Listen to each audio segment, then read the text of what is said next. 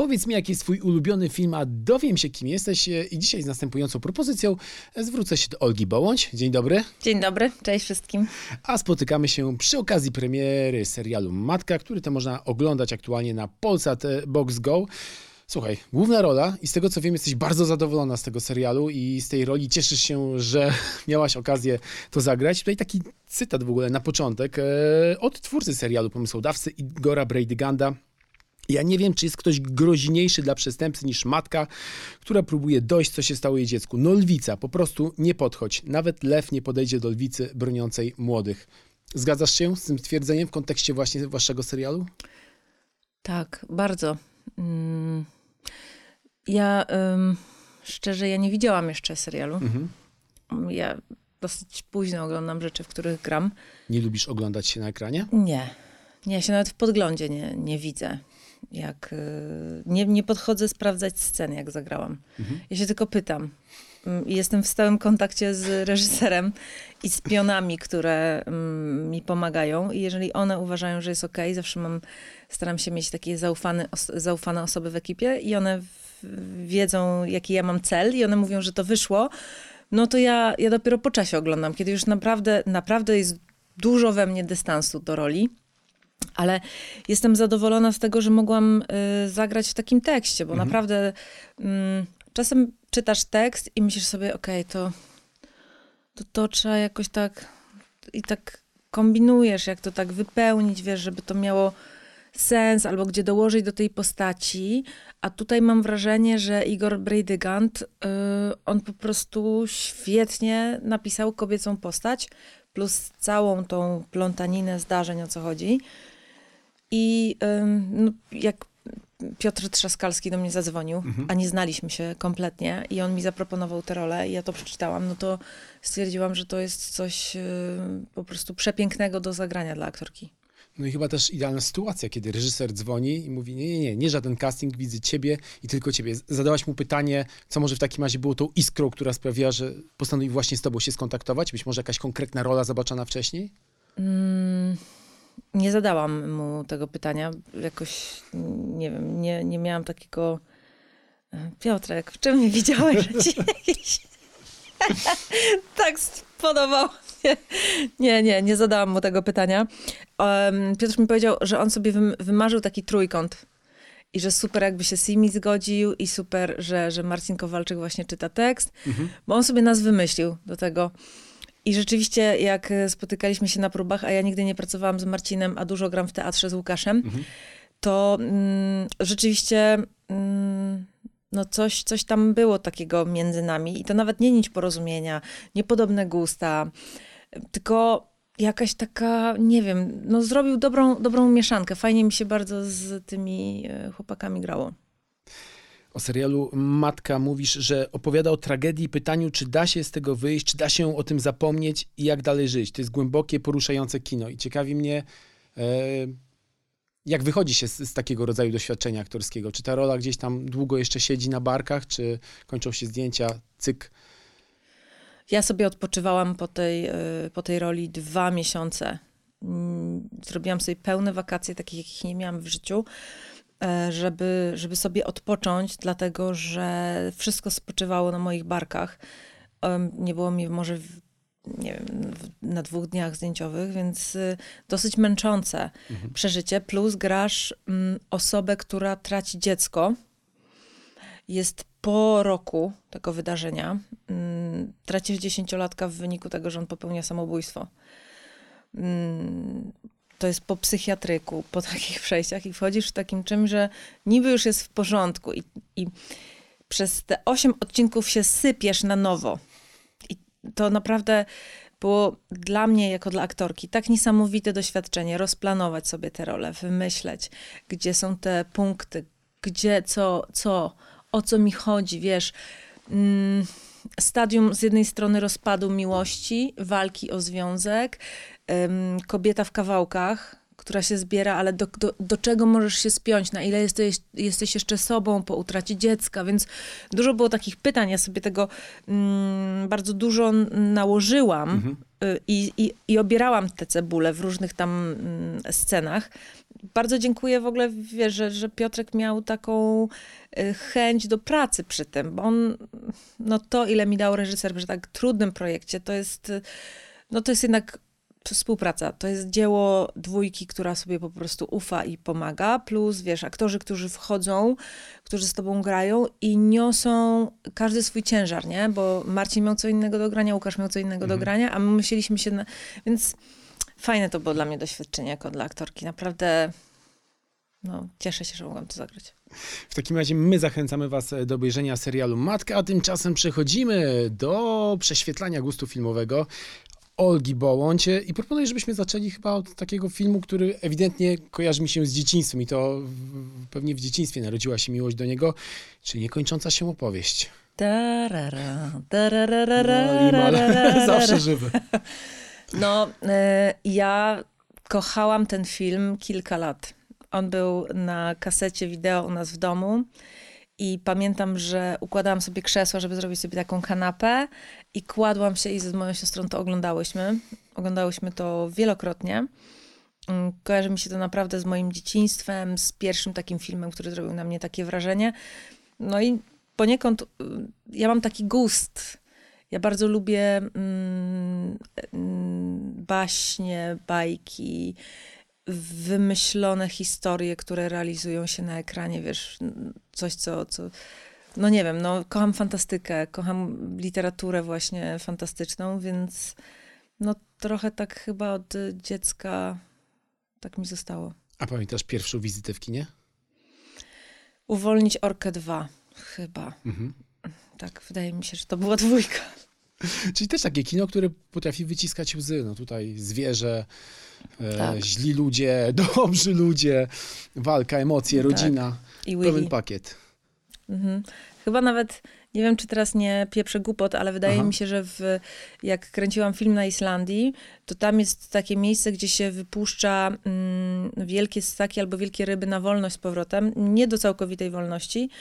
I chyba tam też Willy e, dożywał swojej starości, ale mogę mylić wielkie zwierzęta, więc nie bierzcie tego, jestem w ciąży, mogę, może mi się coś naprawdę po, pomylić. Słuchaj, myślę tak sobie e, o filmach, które lubisz i myślę sobie też o twoim reżyserskim debiucie, e, Alicja i Żabka, bo to też jest opowieść, e, w której razem z bohaterką przenosimy się do świata fantazji, w którym jest pięknie i strasznie, no to w zasadzie jak w niekończącej się opowieści. Więc ewidentnie widać, że kreowanie światów, światy fantastyczne to jest też coś, co cię pociąga w tworzeniu na ekranie, nie tylko oglądaniu tego. Tak, jest to bardzo trudne. mm, Jak sobie myślę o kolejnych filmach, Mhm. e, trudne i drogie.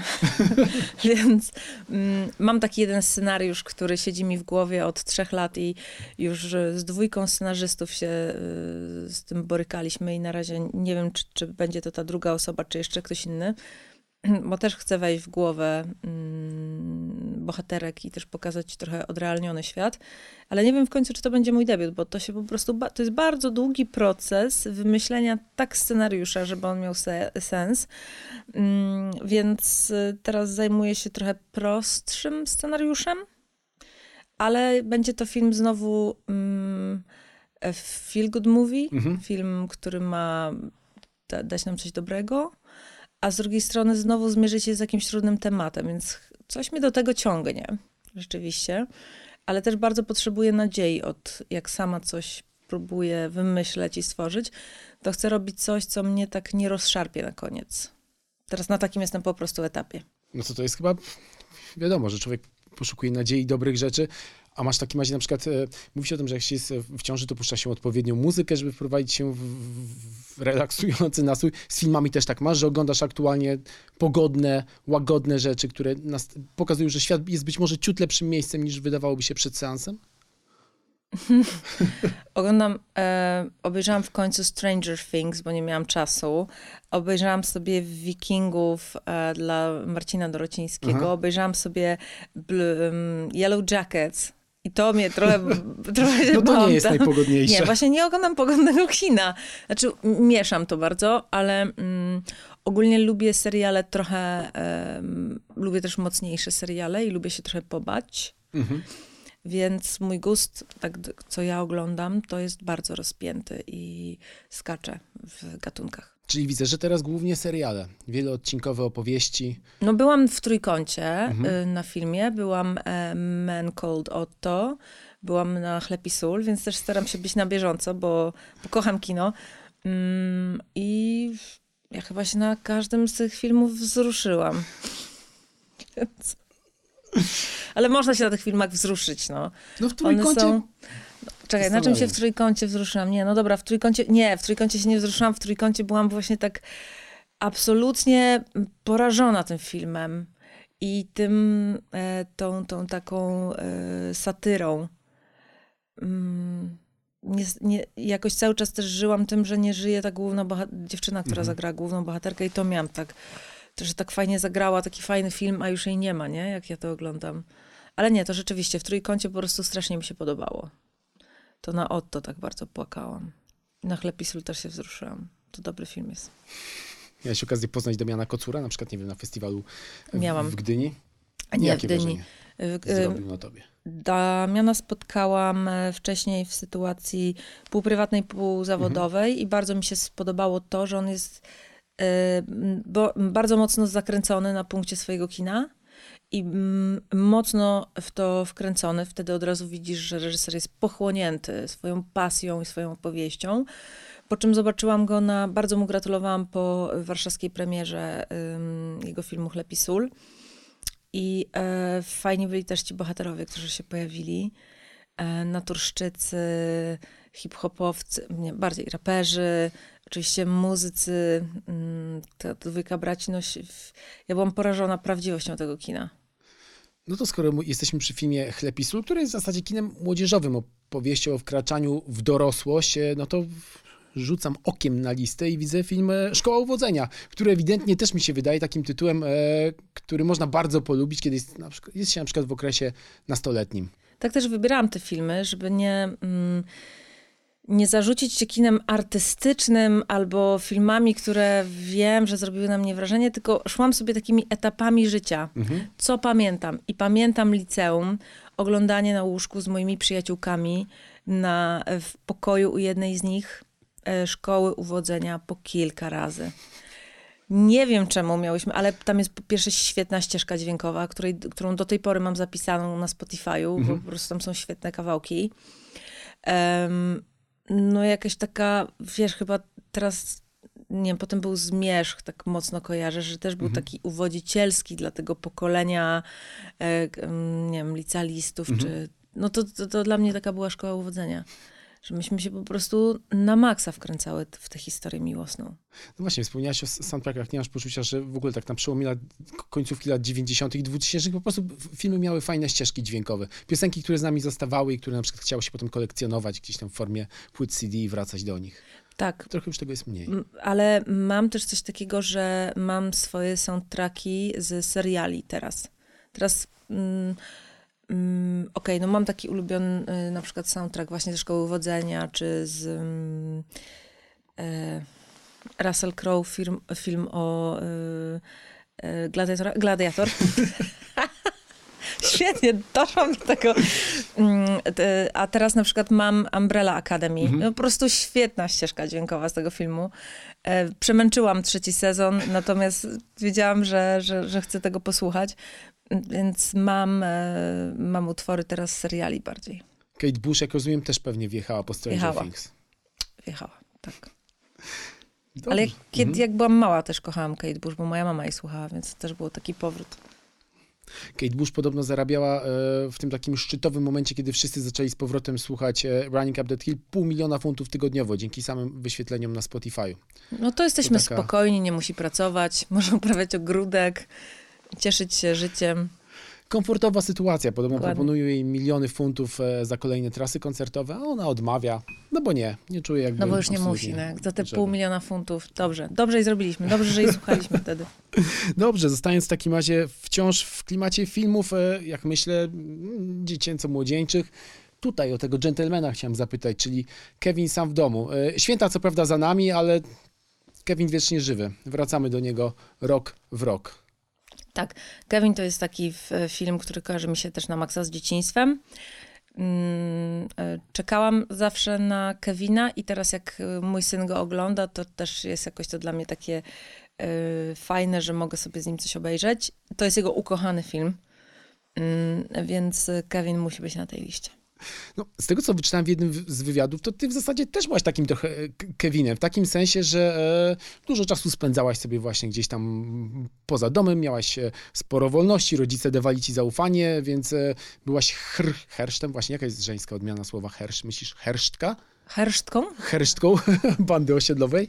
E, nie, raczej ta mm, banda miała zbyt dużą rozpiętość wiekową i mhm. było też tam dużo po prostu um, wielkich um, chłopaków, którzy raczej nie, nie, nie.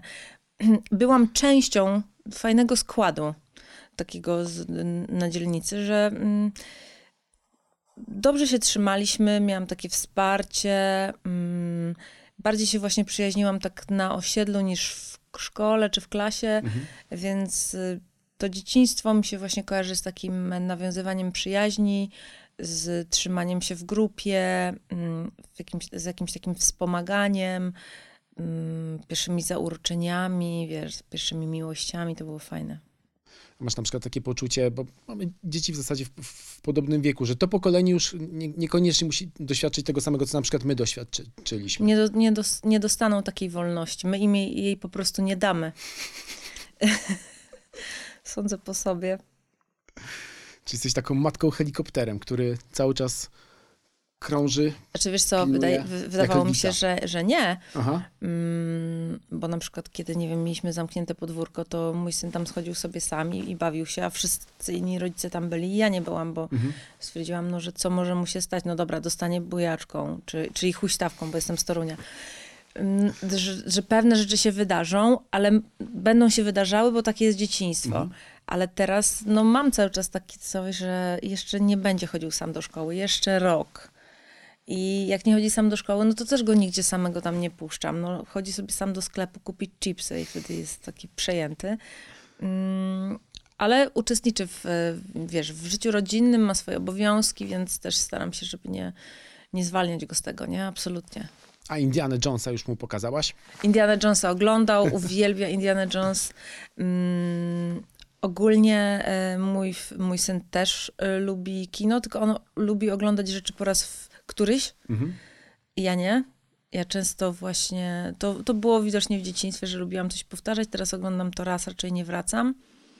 Mm, więc e, jak Bruno ogląda coś swojego, no to jak ogląda to po raz pierwszy, to tak kochamy Tora. Obejrzeliśmy razem wszystkie, wszystkie części. Mm, oczywiście sagi o superbohaterach to są takie rzeczy, które on też bardzo lubi. A jak myślisz sobie na przykład o piątej części Indiana Jonesa, która pojawi się e, w czerwcu tego roku na ekranach kin, to nie masz poczucia, że Harrison Ford powinien jednak pójść na emeryturę, bo on będzie miał 80 lat, kiedy e, odbędzie się premiera filmu. Czy to już nie jest za późno, żeby grać na przykład rolę w filmie akcji? Hmm. Jako aktorka powiem, że nie. Mhm. Dlatego, że nie zabierajmy mu prawa do tego, że jeżeli ma siłę, chęć i nie wiem, czy oni są go w stanie skusić pieniędzmi, bo pewnie nie narzeka na, na, na to, że wiesz, że ma polską emeryturę i musi zagrać w, nie wiem, w M jak miłość. Tylko robi to zapewne z wielkiej przyjemności mhm. Mm, i jakiegoś głodu. Mm, cieszę się, że gra Anthony Hopkins, że, że, że Harrison Ford jeszcze gra, no bo też czasem aktorzy znikają, bo są chorzy, bo mają problemy z pamięcią. E, więc super, że jest w takiej formie. Zobaczymy, jak ta rola została dla niego napisana, jak to zostało przystosowane. Zapewne będzie towarzyszył mu ktoś młodszy. Phoebe Waller-Bridge. Okej. Okay. No. no to już wiemy, kto będzie ska skakał, wiesz, i i robił te fajne rzeczy, no. A on pewnie będzie bardziej taki jak Harrison, mm, mm, poczekaj, kto był jego e, profesorem, do którego on się zwracał? Niedawno zmarły były mm, James no, Bond. Sean Connery. Tak, no to tacie. Sean Connery był. No właśnie, on był jego tatą. No. Mhm. Więc, e, więc może on będzie grał takiego mentora. Może się role zamieniły. No, o tym się przekonamy. A tymczasem, e, dalej krążąc w, w pośród Twoich filmów, może w takim razie pośmiejemy się trochę bo widzę na twojej liście dwa takie filmy. Jeden nazywa się Seks Misja, drugi Noc na Ziemi.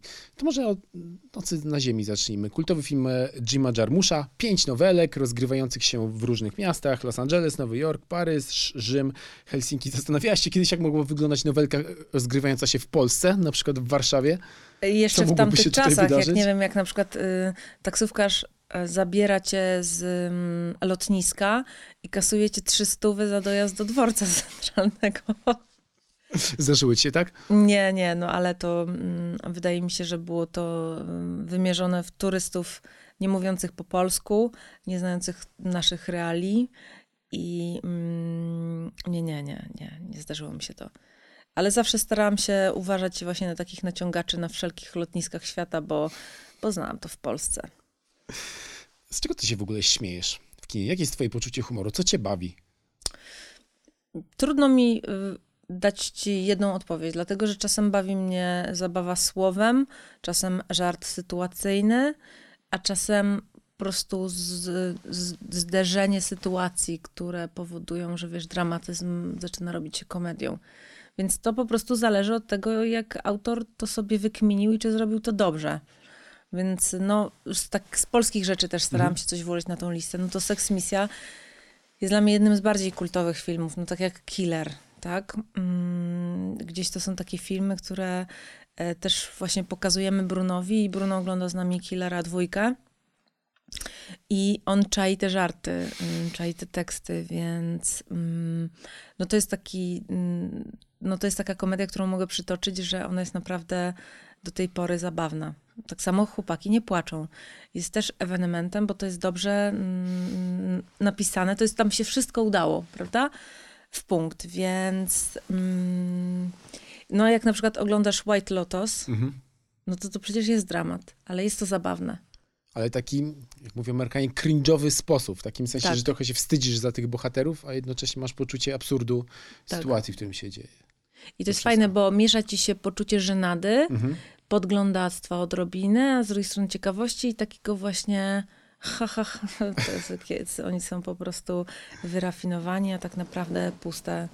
Więc no, ciekawe jest to, jak też się kino rozwija i że, że mamy tak niesamowity wybór. No w ogóle jest też ciekawe, że powstaje w ogóle chyba taka fala teraz filmów i seriali będących satyrą na świat bogatych, bo wspomniałaś o w, w Trójkącie, wspomniałaś o Białym Lotosie, jest oczywiście też Sukcesja. Mhm. Mieliśmy ostatnio serial Menu. Ewidentnie jakby filmowcy podłapali temat, żeby trochę dokopać bogatym. No a zresztą słusznie, należy im się. Wiesz co, chyba jest za duże rozwarstwienie. Mhm. Po prostu ta świadomość, na przykład jak przeglądasz e, social media i widzisz, do jakich absurdów dochodzi, że z jednej strony ludzie zbierają na leczenie dla swoich e, dzieci chorych i wiesz, że dla nich na przykład 3 miliony złotych zebranie to jest dla każdego z nas zresztą, no to byłoby, wiesz, no, akcja, a dla kogoś to jest tak. I wiesz, że nie wiem, 10% czy mniej ludzkości jest w stanie po prostu zapłacić za to wszystko i, i nie wiem, pozbyć się biedy dla całego świata. No więc jak tak patrzysz na to szeroko, to masz takie kurcze, no jest to trochę popieprzone. No a w tym samym czasie Jeff Bezos kupuje dziesiąty odrzutowiec albo leci sobie w kosmos, żeby zrobić sobie zdjęcie. I No. zabiera jeszcze kapitana Kerka ze Star Treka, żeby mieć fajne towarzystwo. No, no. Więc jak oglądasz w trójkącie Mhm. i widzisz te sceny, jak oni wymiotują, a ta galaretka się trzęsie i ta po prostu ośmiorniczka, która jest tam podana, a oni tam... I potem widzisz, jak umierają i jeszcze na końcu ich po prostu piraci rozwalają. No to jest to absolutnie mm, trafiające w ciebie. I w to wszystko jeszcze wplątane są media społecznościowe, gdzie w zasadzie też e, wielu z nas, pewnie większość, wiedzie w zasadzie pod drugie życie. Nagle się okazuje, że jesteśmy królami tego życia, po prostu zawsze świetne nastroje, e, pełny makijaż, e, przepiękne miejsca, nie ma miejsca na smutek, normalność, szarość. Każdy z nas chce być wielką gwiazdą. Trochę nam to e, No tak, ale z głowę. drugiej strony, mm, wiesz, no już masz takie prawdziwe historie w telewizji. Mm, masz bardzo dużo, bo teraz mi przyszło to na przykład, czemu te zdrady i takie inne formaty są oglądalne, nie? Bo lubimy podpatrywać ludzkie życie, a sam jak masz przedstawić swoje życie, no to nie chcesz pokazać go w jakichś takich samych negatywach, albo no nie powiesz, no nie wiem, nie pokażesz tej łazienki, nie? tylko raczej pokażesz ten wysprzątany salon, więc jest tym coś naturalnego. No. no i lubimy podglądać, więc social media będą... No wchodzimy już w taki, znaczy jesteśmy już dawno w takim świecie podglądania i, e, i scrollowania, więc sama w tym jestem, sama oglądam. Sama się łapię na tym, że zamiast iść spać, to jeszcze jeszcze tylko kilka scrolli, więc tak już jest. No dobra, to w takim razie przenieśmy się do prawdziwego życia, gdzie są dramaty, tragedie, do życia, które wykreował Fatih Akin w filmie Głową w mur. tu będzie przeskok między uroczym światem mediów społecznościowych i życiem e, niemieckich, e, tureckich imigrantów w Niemczech. Dla mnie to jest jeden z najpiękniejszych filmów, jaki widziałam w życiu. Mm, scena, jak się poznaje dwójka głównych bohaterów, jest jedną z lepszych scen, jakie ja widziałam o miłości. Zawsze dla mnie to będzie w ogóle taki takim wyznacznikiem emocji, które e, chciałabym oglądać w kinie między kobietą a mężczyzną. To jest naprawdę taka kobieta po przejściach, mężczyzna z przeszłością, na nowo opowiedziane. Aż dziwi mnie, że ten film tak nie, wiesz, nie trafił do takiego kanonu filmów, które się powinno zobaczyć, bo jest naprawdę świetny i jest taki oczyszczający, a z drugiej strony jest taki mityczny, bo tam nie ma, że będzie, że, że komuś się coś wybaczy, tylko tam jest na śmierci życie i kończy się tragicznie. Ale scena, jak rozwalają butelki wina i, i Boże, piwa i, i ona chce sobie podciąć żyły, no kapitalna. Odważyłaś się zobaczyć ten film drugi raz? Czy to raczej nie. był z tych, nie. która... Nie, nie, nie. Ja sobie zostawiłam te wspomnienia, one pracują tam i gdzieś tam działają na mnie. E, a myślę, że byłoby gorzej, jakbym zaczęła to drugi raz, ten film? A to nie wiem, jeżeli film no jest może świetny, go zobaczę. to się po prostu ja na przykład bronić. nie dałam rady obejrzeć trzeci raz Nieba nad Berlinem mhm. w wersji oryginalnej, bo już był dla mnie puściłam go w ogóle, pamiętam, zrobiłam taki seans filmowy dla moich, bo to jest na mojej liście, sorry, że tak ci od razu weszłam. Bardzo dobrze. Ale to też jest film, który bardzo otworzył mi łeb. I zrobiłam taki po latach seans dla znajomych i tak się rozglądam, oni wszyscy spali. Albo w ogóle w komórkach ja mam takie, czemu oni nie rozumieją tego piękna, tego po prostu tej poezji po niemiecku, no, no ale to jest y, też przepiękne, znaczy tam są kadry, wiesz, to jest, to jest niesamowicie też operatorsko zrobiony film, więc... Ale no, rzeczywiście teraz trudno się go ogląda.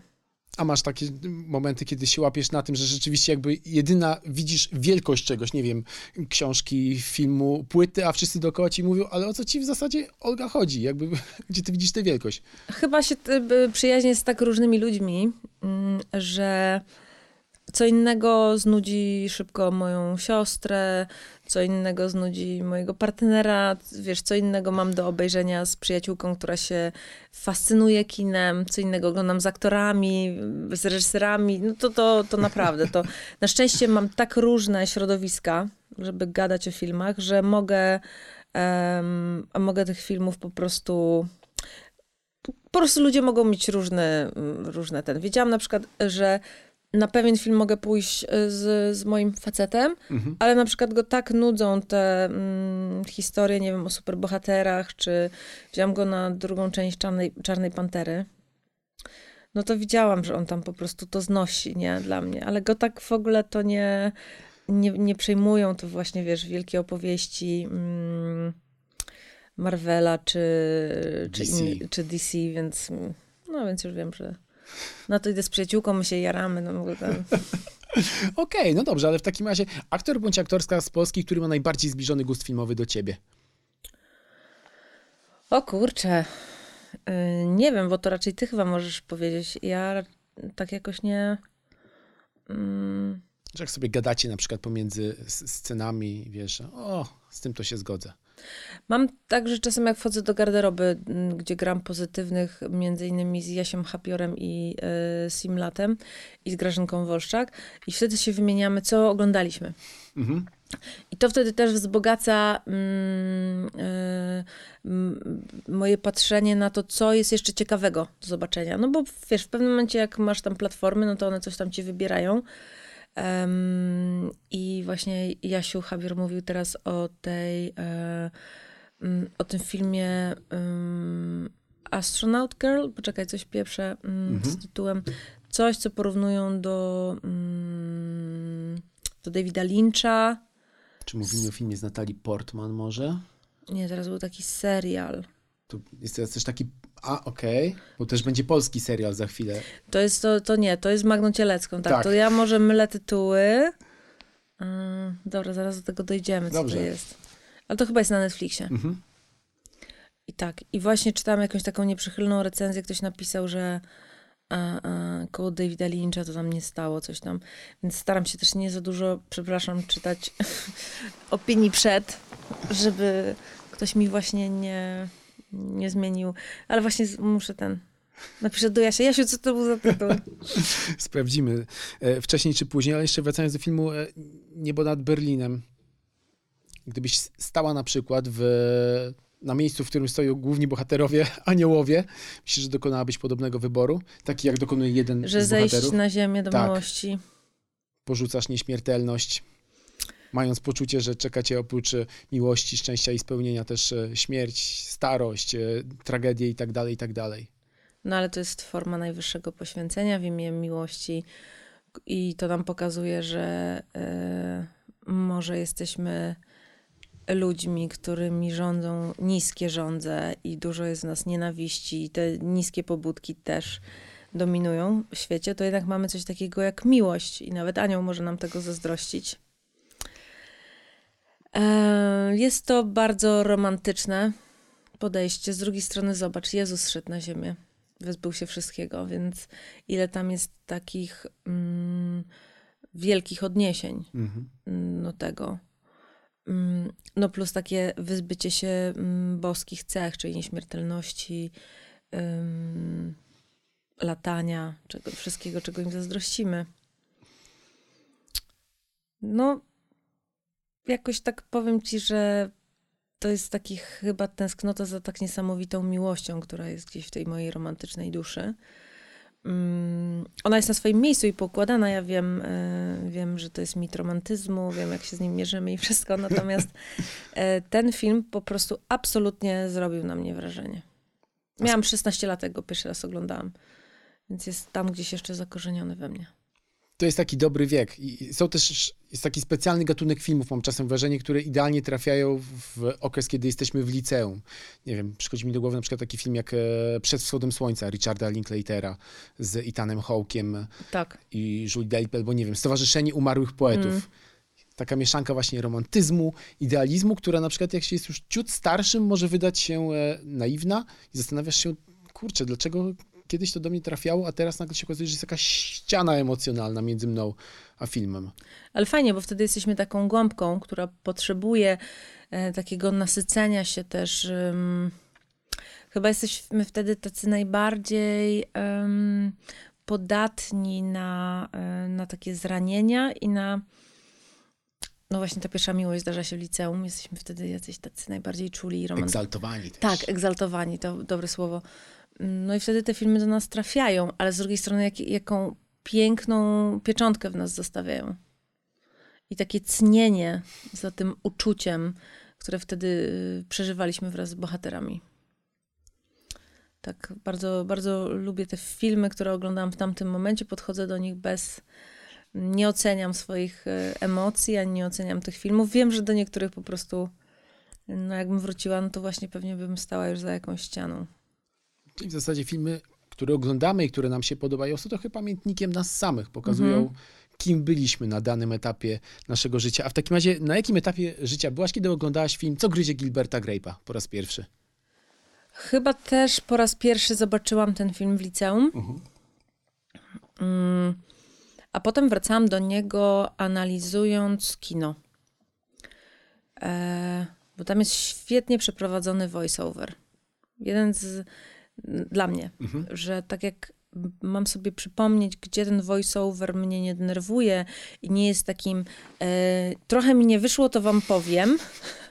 Tylko to jest głos, y, który cię prowadzi i rozumiesz rozterki tego bohatera. Mhm. No i właśnie em, co gryzie Gilberta Grape'a. I No i te niesamowite sceny, które do tej pory są powielane. Na przykład z tą matką, Mhm. z tą z jej niesamowitą grubością i z tym, jak, jaki jest problem e, i obciążenie ze, stygm, ze stygmatyzującym cię rodzicem. Też o biedzie, o, o pochodzeniu. No niesamowite role młodych wtedy Leonardo DiCaprio, no to naprawdę trudno szukać w kinie tak dobrze e, zagranej niepełnosprawności. O tych dżentelmenach jeszcze porozmawiamy, ale powiedziałaś o tym, że y, oglądałaś ten film analizując kino. Kiedy to się zaczęło? To było na studiach aktorskich, czy może bliżej już twojego debiutu reżyserskiego, kiedy postanowiłaś Tak, to bardziej, było, bardziej to było wtedy, kiedy zaczęłam się into, interesować scenopisarstwem. Kiedy właśnie trafiłam też do szkoły Wajdy jako słuchacz, wolny słuchacz na scenopisarstwo. Wtedy mhm. właśnie zaczęłam patrzeć, rozkładać filmy na czynniki pierwsze. Mm, ale do tej pory cenię e, sama w sobie to, że przede wszystkim oglądam filmy emocjonalnie. I to jest wyznacznikiem, czy ja kocham dany film, czy ja będę go miała w pamięci. Mm, dopiero tą drugą reakcją jest rozkładanie filmów. Dlatego jak oglądam polskie filmy, to jeżeli widzę jakąś taką, um, takie zadrapanie w postaci jakichś niedociągnięć czy czegoś takiego, no to trudniej mi to wybaczyć, bo znam ten, czy z jednej strony trudniej mi wybaczyć, a z drugiej strony bardziej rozumiem, bo znam nasz rynek, znam jak to się odbywa, um, ale naprawdę film musi mnie nudzić, żebym widziała jakieś braki. Mhm. Bo tak to wchodzę w historię. Jak jest dobrze opowiedziana historia, to może być film klasy B. Um, ja po prostu kocham całe kino, Um, tylko czasem te filmy klasy B są po prostu no, niedobre, no, albo w, po prostu nie ma tam żadnej głębi, która by mnie tam trzymała, albo dobrego aktorstwa, ale mm, teraz oglądam taki film Joker z Jasonem Stathamem. Mm-hmm. Miałam takie ale ten bohater, on ma tam tak świetną scenę, jak nie może wyjść z tego kasyna, zdobył już te pieniądze, to to jest też dla mnie świetny motor i w ogóle taki trigger do różnych ról i, i, i myślenia o bohaterze. Jason Statham to też jest ciekawy aktor, bo w zasadzie ma się poczucie, że ciągle gra tę samą rolę, ale ma w sobie, nie wiem, jakiś rodzaj charyzmy, e, czegoś, co sprawia, że po prostu miło się na niego patrzy na ekranie, chociaż widzieliśmy go już 200 razy być może w podobnym... Lion Neeson. No. Też oglądam Liana Nisona. Chociaż on to w późnym etapie kariery wszedł w tak, taki tryb wszedł, uprowadzonej, wszedł. co nie? Tak, I, i, cały czas gra tę samą y, postać. Mm, a i tak oglądam, jak widzę film z Lianem Nisonem, którego jeszcze nie widziałam, to go oglądam, ale on chyba zagrał w Robroju, nie? No, no to kurczę. Też kocham tak. No ale no też tam napisałam. bohater. Tak, napisałam blisko, ale Rob Roy to też jest jeden z, z takich filmów, który ukochany z dzieciństwa. Słuchaj, bo wyczytałem taką informację, że za pierwszą garzę, jak rozumiem, całkiem niezłą garzę w serialu, pojechałaś na trzy miesiące do szkoły aktorskiej w Los Angeles na profesjonalne zajęcia z kamerą i wybrałaś technikę improwizacji Steli Adler, ponieważ wydawała ci się najciekawsza. Dlaczego akurat e, ta technika? Bo mm, będąc po szkole mm, dramatycznej w Krakowie, mhm. y, miałam Stanisławskiego przez 4 lata. Więc Lee Strasberg odpadał, bo to jest to samo. Mhm. Znaczy, to jest ta sama szkoła. E, Eli Kazan za bardzo nie znałam, e, na czym ta technika będzie polegać, natomiast udało mi się doczytać wtedy sporo w necie o metodzie Steli Adler. Mhm. I podobało mi się też to, że to nie jest w Nowym Jorku, tylko w Los Angeles. A ja chciałam zobaczyć, jak wygląda fabryka snów.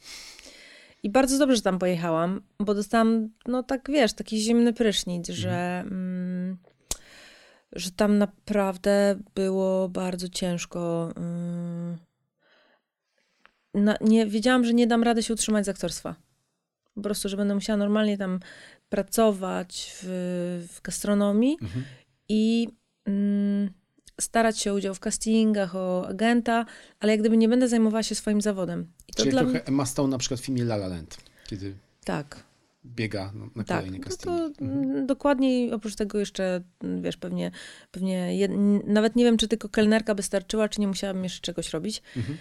W Polsce gram w teatrze i właśnie, wiesz, zrobiłam serial, żeby pojechać do Stanów, więc wiedziałam, że ta praca jest i czeka na mnie film Pixele, więc wiedziałam, że ja wracam i ja będę pracowała z tego, że, że jak już się dostałam do tej szkoły, no to będę, jestem po szkole i mam robotę, no to będę wykonywała ten zawód.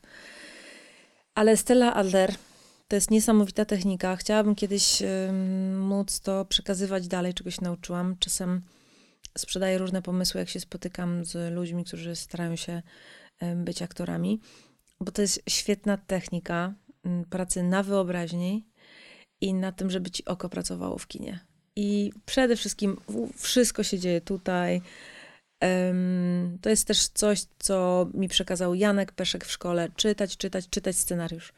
I to mówi też Anthony Hopkins, że jak przeczytasz, on, że on przeczytał 100 razy em, scenariusz e, Milczenia Owiec i on po prostu był tam już tą postacią, bo on tak dobrze znał tą postać, ale znał ją poprzez myślenie o tej postaci, takie intelektualne też podejście i to, że wszystko można sobie załatwić w wyobraźni, że nie musisz kogoś zabić, żeby dobrze zagrać y, morderstwo, żeby mieć to w oczach. Bo twoja wyobraźnia, jest to udowodnione zresztą naukowo, wszystko co przechodzisz, każdy stres w głowie, w twoim ciele odkłada się tak, jakbyś się naprawdę zestresował. Więc twoje myśli rzutują na twoje ciało, tak jak prawdziwe wydarzenia. Głowa potem nie jest w stanie rozróżnić, co jest twoim zmyślonym wspomnieniem, a co jest twoim prawdziwym wspomnieniem. Ty sam w nie wierzysz, więc wszystko można sobie w głowie e, opowiedzieć, wymyśleć, przejść Mhm. im będziesz bardziej dokładny, tym potem lepiej to zagrasz. A ciebie nie kusi w takim razie, żeby zostać panią pedagog na przykład? Nie. Dlaczego? Bo widzę, że akurat e, wiedza i, zapał jest. Mm, miło mi się spotkać od czasu do czasu z, z osobami, które chcą wejść do tego zawodu. Czasem zdarza mi się kogoś przygotować do szkoły.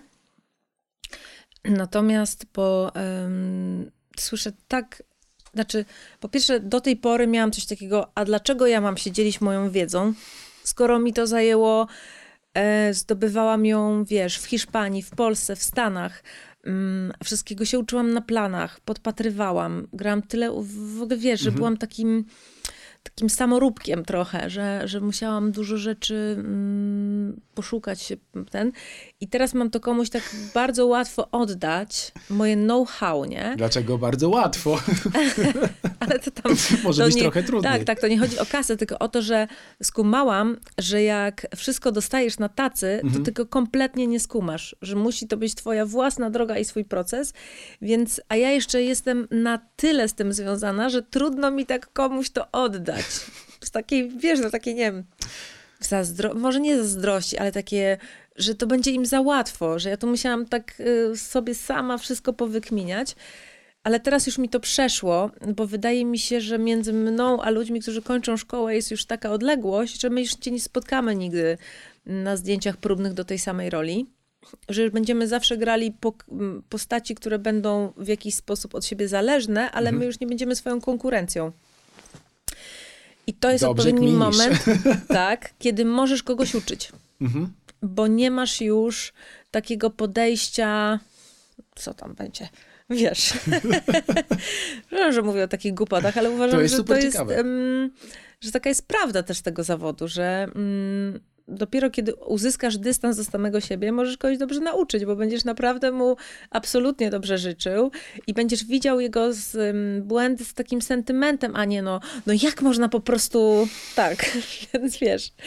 Em, Teraz mogłabym e, uczyć, ale mi się nie chce kompletnie. Nie chce mi się mm, w takim względzie, że wolę ten czas poświęcać prób, mm, przygotowując swoje rzeczy, Mhm. bo bardziej mnie to kręci niż, e, niż uczenie. A kiedy tak na przykład wspominałaś o tym, że przygotowywałaś kogoś na egzaminy do szkoły aktorskiej, to jakie miałaś wrażenie w ogóle o, o tych młodych, ewentualnych przyszłych adeptach e, aktorstwa? Znaczy, Co w nich widziałaś? Jakieś różnice? miałam taki przypadek, że nie dostała się do szkoły dziewczyna, Mhm. którą ja uważam, że jest po prostu absolutnie stworzona do tego. Film ją kocha.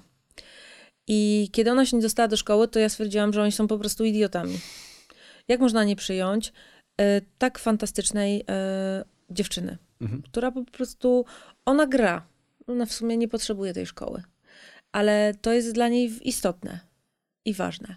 I się nie dostała do tej szkoły, więc stwierdziłam, że nie, no w ogóle nasze gusta się tak różnią.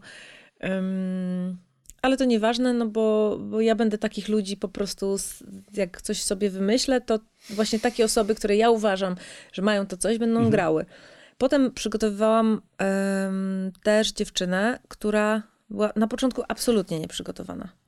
Ja takiej miałam, hmm, no potrzebuję jej gustu, zobaczyć, co ona lubi, jak ona ten, bo bo była tak pozakrywana różnymi tymi i była strasznie grzeczna w tym graniu. Więc mm, i zrobiła tak ogromny postęp po pierwszych naszych y, tam trzygodzinnym spotkaniu, że jak ja zobaczyłam drugi raz, to mówię, o ja pierdyle, tak fiksować uwagi i tak zmienić to, co się przygotowało za pierwszym razem, do drugiego razu, to jest warta każdej mojej godziny jej poświęconej, bo po prostu e, ma tą werwę, zawzięła się i dodatkowo ma talent, bo potrafiła to zrobić, nie? Także, że ja to widziałam, więc ja się też strasznie jaram i wkręcam w osoby, które... Satysfakcja, jaka musiała się wtedy Tak, pojawić. Wtedy. Ale ja też kocham to w reżyserii. Właśnie Aha. jak na przykład pracowałam z dziewczynkami, które się w ogóle nie, nie zajmowały wcześniej aktorstwem i uczenie ich wtedy na planie, takie wiesz, mm, dawanie im rad, ym, podchodzenie też pod ich emocjonalność, pod ich wrażliwość, ym, no, była dla mnie piękną drogą też taką i, i wydaje mi się, że one, im też to gdzieś w tam w sercu zostały, to spotkanie. Mhm. Wracając w takim razie, jeszcze obiecałem, e, do pary aktorów grających w filmie Co grozi Gilberta Grape'a, czyli Johnny Depp, Leonardo DiCaprio. Przez moment obydwaj byli w zasadzie największymi gwiazdami Hollywoodu. Potem ich losy potoczyły się trochę inaczej. Johnny Depp znajduje się teraz chyba na ciut innym etapie swojej kariery niż na przykład był, nie wiem, 10-15 lat temu. Masz poczucie, że że, mm, no właśnie, że za, zawód aktora generalnie jest zawodem pełnym niespodzianek, kiedy nagle się okazuje, że można bardzo stąd zlecieć tutaj, w zasadzie bez e, ostrzeżenia i przygotowania. No kurczę, jak sobie myślę teraz o tych dwóch przykładach, mm, no to kto ci daje taką, mi w ogóle takie prawo oceniania kogoś na przestrzeni 40 lat, nie? To się rozgrywało, no tak jak myślę sobie o John Deppie. Jego życie rozgrywa się trochę na naszych oczach.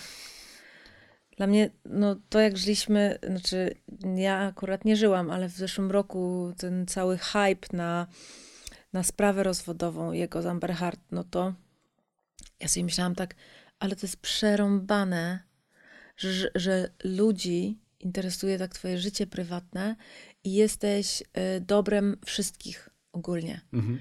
Mm, A on może miał inną pasję do tego zawodu, mając 20 lat, inną 40.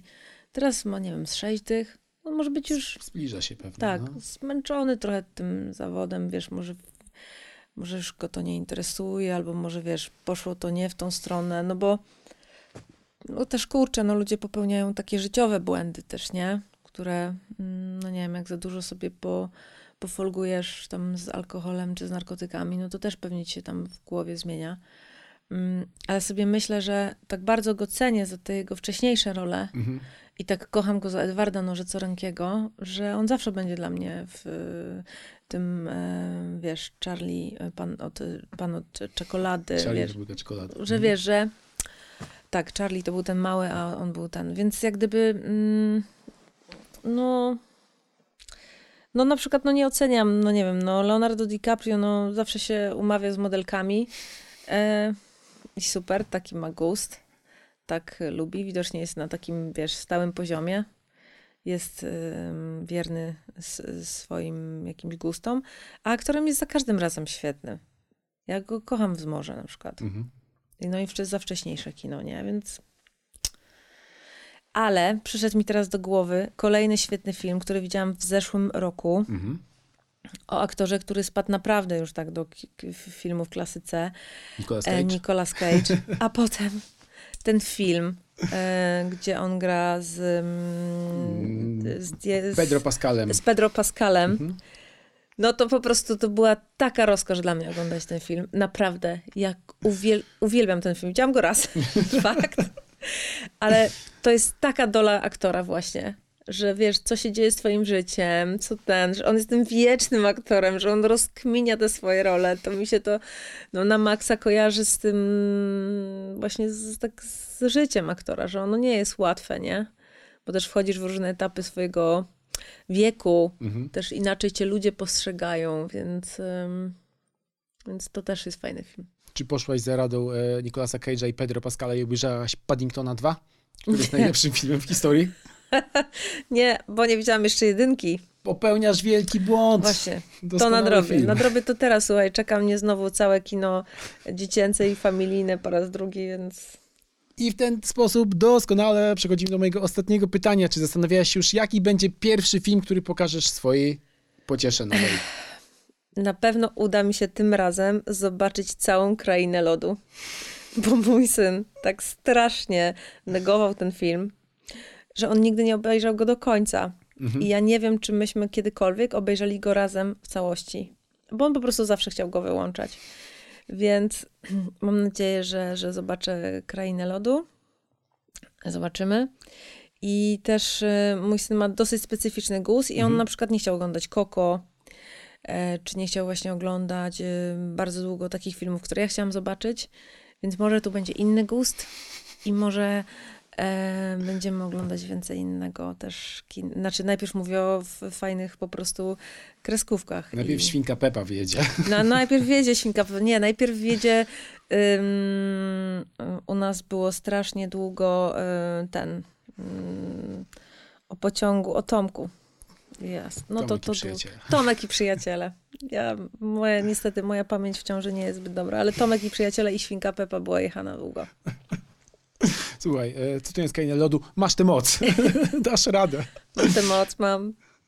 Bardzo Ci dziękuję. E, Olga Bołądź, bohaterką podcastu Mój ulubiony film. E, Dzięki za, za tę rozmowę. Oczywiście możecie ją zobaczyć w serialu Matka na Polsat Go Box. Dziękuję bardzo. Dziękuję bardzo. Huh.